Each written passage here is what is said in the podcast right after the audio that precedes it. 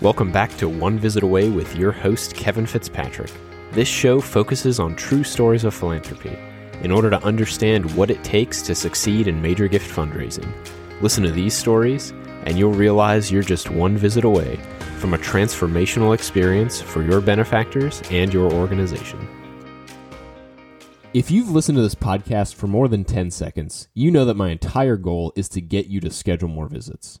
Most major gift fundraisers fail in this industry because they do not do the difficult, scary work of scheduling visits with the right people consistently. The majority of my success in major gifts came from constantly seeking to become as effective as possible at scheduling visits. I read tons of sales books, watched YouTube videos from sales experts, and studied Jerry Panas's materials on the matter. On top of that, I practiced. The things I learned from experts gave me the confidence to actually make the calls. Today, I have a great resource that I highly recommend you download.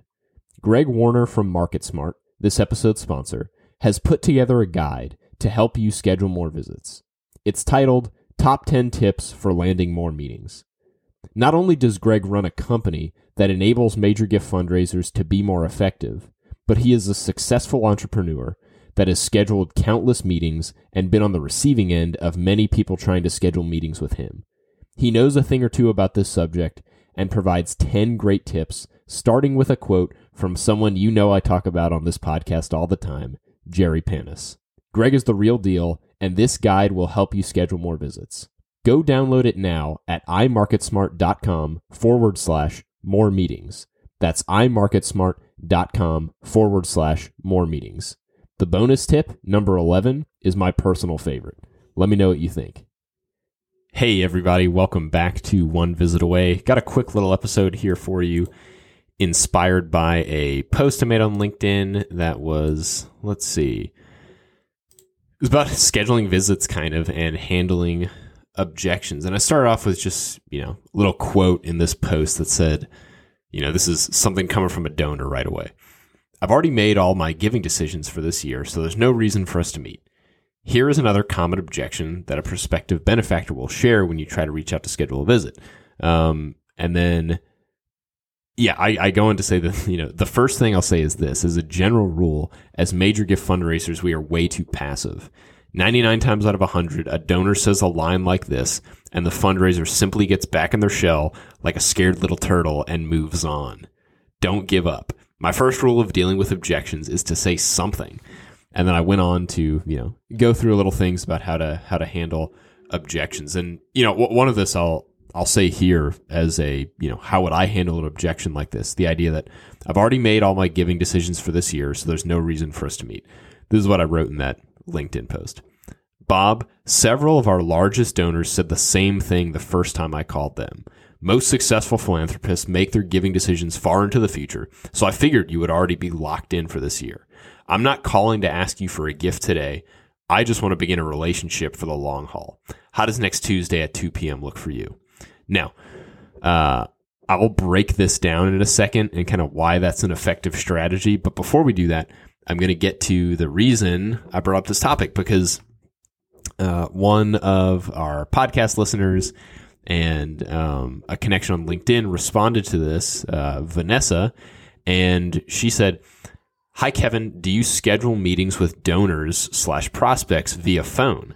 I usually send one or two email requests before following up with a call. I do this because often folks don't answer calls from numbers they don't know, and if I'm being honest, it feels more comfortable for me, but I'm not sure it's the most effective. What are your thoughts?" So first off, Vanessa, this is an amazing question my favorite part about this is that you just uh, you know said it out loud that it feels more comfortable for you to send emails rather than picking up the phone. So I'm going to go into, you know, my response to this so it will be helpful to Vanessa but then hopefully to everybody who's listening to this.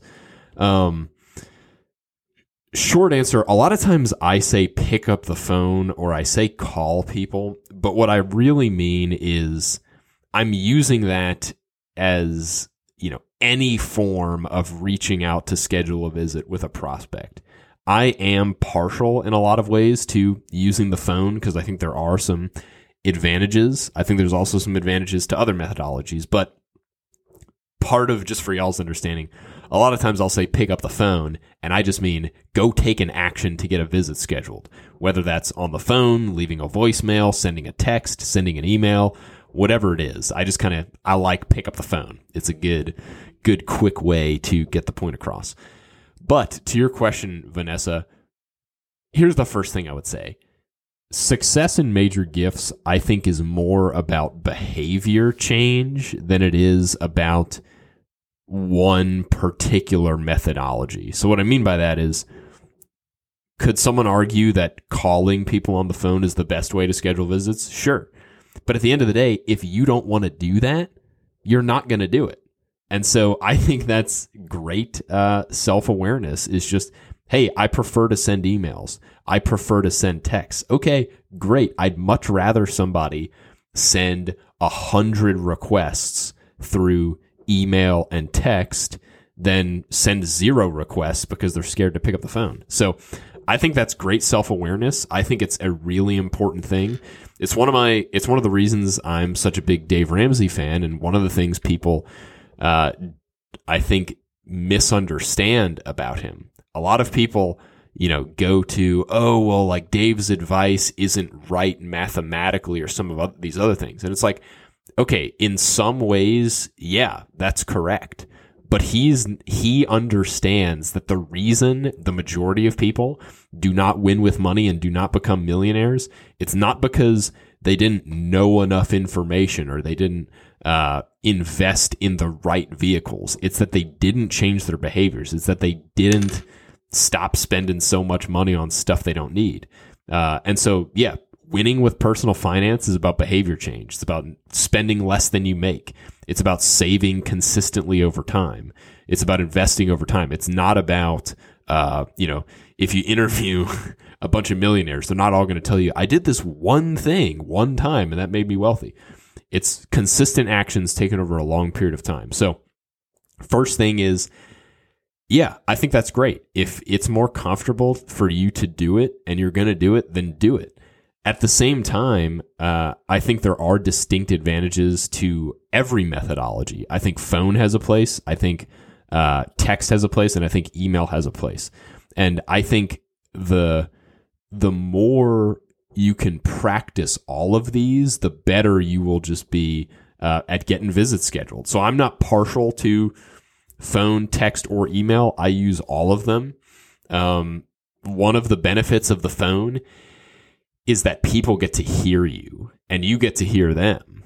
um, and so and so there's there's a uniqueness about you can you can say things over the phone. You can sound like the type of person someone would want to meet with, rather than just an email that's kind of you know devoid of emotion. So I think you got to try them all. I think it's fine to do a few emails first. I, I just switch it up. Usually, what I would do is a pro, you know a progression might look something like this. I might send somebody an email. They're not going to respond to it. Then I'll give them a call. They're not going to answer, so I'm going to leave them a voicemail. They're not going to respond to that either. Next, I'm going to wait two weeks because I like to give two weeks in between attempts. And then after I've waited those two weeks, I am going to pick up the phone again. I'm going to call them. Nine times out of 10, they're not going to answer. So I'm going to leave a voicemail again. And this is what I'm going to say in the voicemail, the same script I use for everything you know, hey Bob, Kevin Fitzpatrick with Acme Nonprofit. The reason I'm calling you today specifically is to schedule a visit regarding our organization. How does next Tuesday at 2 p.m. look for you? Hey, by the way, I'm going to send you the same information in a text in case it's easier for you to respond there. Thank you so much, and I look forward to talking soon. Ta ta. And then I end the phone call. Now, once I'm off that voicemail, I I'm on my phone uh, when I'm making the call. I'm on my cell. And so I just open up a text. I send the exact same thing. Hey, Bob, Kevin Fitzpatrick with Acme Nonprofit. The reason I'm reaching out to you today specifically is to schedule a visit regarding our organization. How does next Tuesday at 2 p.m. look for you?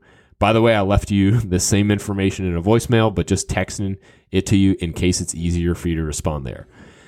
And the reason I do that is people are going to respond to text way more than just about any other form of communication you have infinitely more than voicemail. Um, and so I like sending texts. I like doing it along with a voicemail. And I tell the person in both of those instances, hey, I, I left you a message in this other area because I don't want them to just get all these messages and not have me acknowledge that I'm sending them. Otherwise, it just seems like this barrage of, oh my goodness, please leave me alone, Kevin. But in this way, it's just a helpful little thing. Hey, I also texted you in case it's easier for you to respond there. And so many visits I had uh, get scheduled because somebody responded to that text. So I think email's great. I think text is great. I think phone is great. Some of the best visits of my life that resulted in the biggest gifts in my career happened because I called somebody. And one of the benefits of over the, of, you know, this one instance I can think of, uh, it was a call, and there is no chance I would have gotten this visit scheduled if I wasn't talking to him because I had to handle some serious objections. And this is a story that, by the way, I give out a ton of uh, content for free this story in particular uh, of how I got this visit scheduled that resulted in hundreds of thousands of dollars of giving to the organization I was worked for. I so far have only reserved for my clients that I work with, and it will also be included in Major Gift Millions, the course that I'm doing. So if anybody wants to hear that, that will be in Major Gift Millions, and hopefully that alone will be worth the price of admission. But um, yeah, let me go real quick. I'm going to go just into the the script I use and kind of real quick rules for handling objections. So yeah, the script I use is always Good morning, Bob. Kevin Fitzpatrick with Acme Nonprofit. The reason I'm contacting you today specifically is to schedule a visit regarding our organization. How does Tuesday, the 22nd at 10 a.m. look for you? What's important here? One, I immediately identify who I am. By the way, there's no gaps in this. I don't ask people how they're doing. I don't ask them how their day's going. And keep in mind, I'm talking about people I have never visited with before. I do not recommend you do this with people you know well. That's ridiculous. But if you don't know them, you've got to be very direct because the thing you have to keep in mind is that until you have identified who you are and what you want, the person does not trust you. And all they're wondering is, what does Kevin want? And so until you tell them, they can't respond truthfully. They're suspicious of what's going on. So just tell them right away, hey, Bob, Kevin Fitzpatrick with Acme Nonprofit. Then I go into the reason I'm calling you today specifically is to schedule a visit regarding our organization. I've told him exactly what I'm hoping to accomplish on this call, and then I suggest a specific time on a specific date. A lot of people think that too is too aggressive. We think, oh, well, I'll be more accommodating and give them something like what I used to do, which was, hey, you know, just wondering if anything at some point over the next two weeks looks good for you. That doesn't work because it's just, uh, it's information overload. If I give somebody, hey, you know, how does sometime in the next two weeks look? Well, now I got to look through every possible moment on my calendar for a two week period and identify what is the best possible time. And it just leads to lack of action because it's just too much to, to, you know, manage.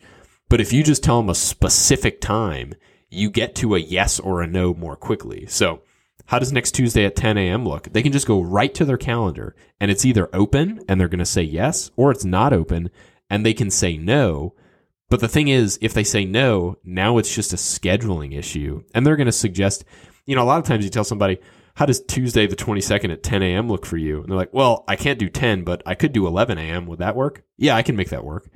Okay, great. Uh, what would be the most convenient place to meet? Where would you like to meet? Um, and so that's what I recommend. I've, that's a very direct approach, but this is the kind of stuff I'm going to be going over in Major Gift Millions in much more detail.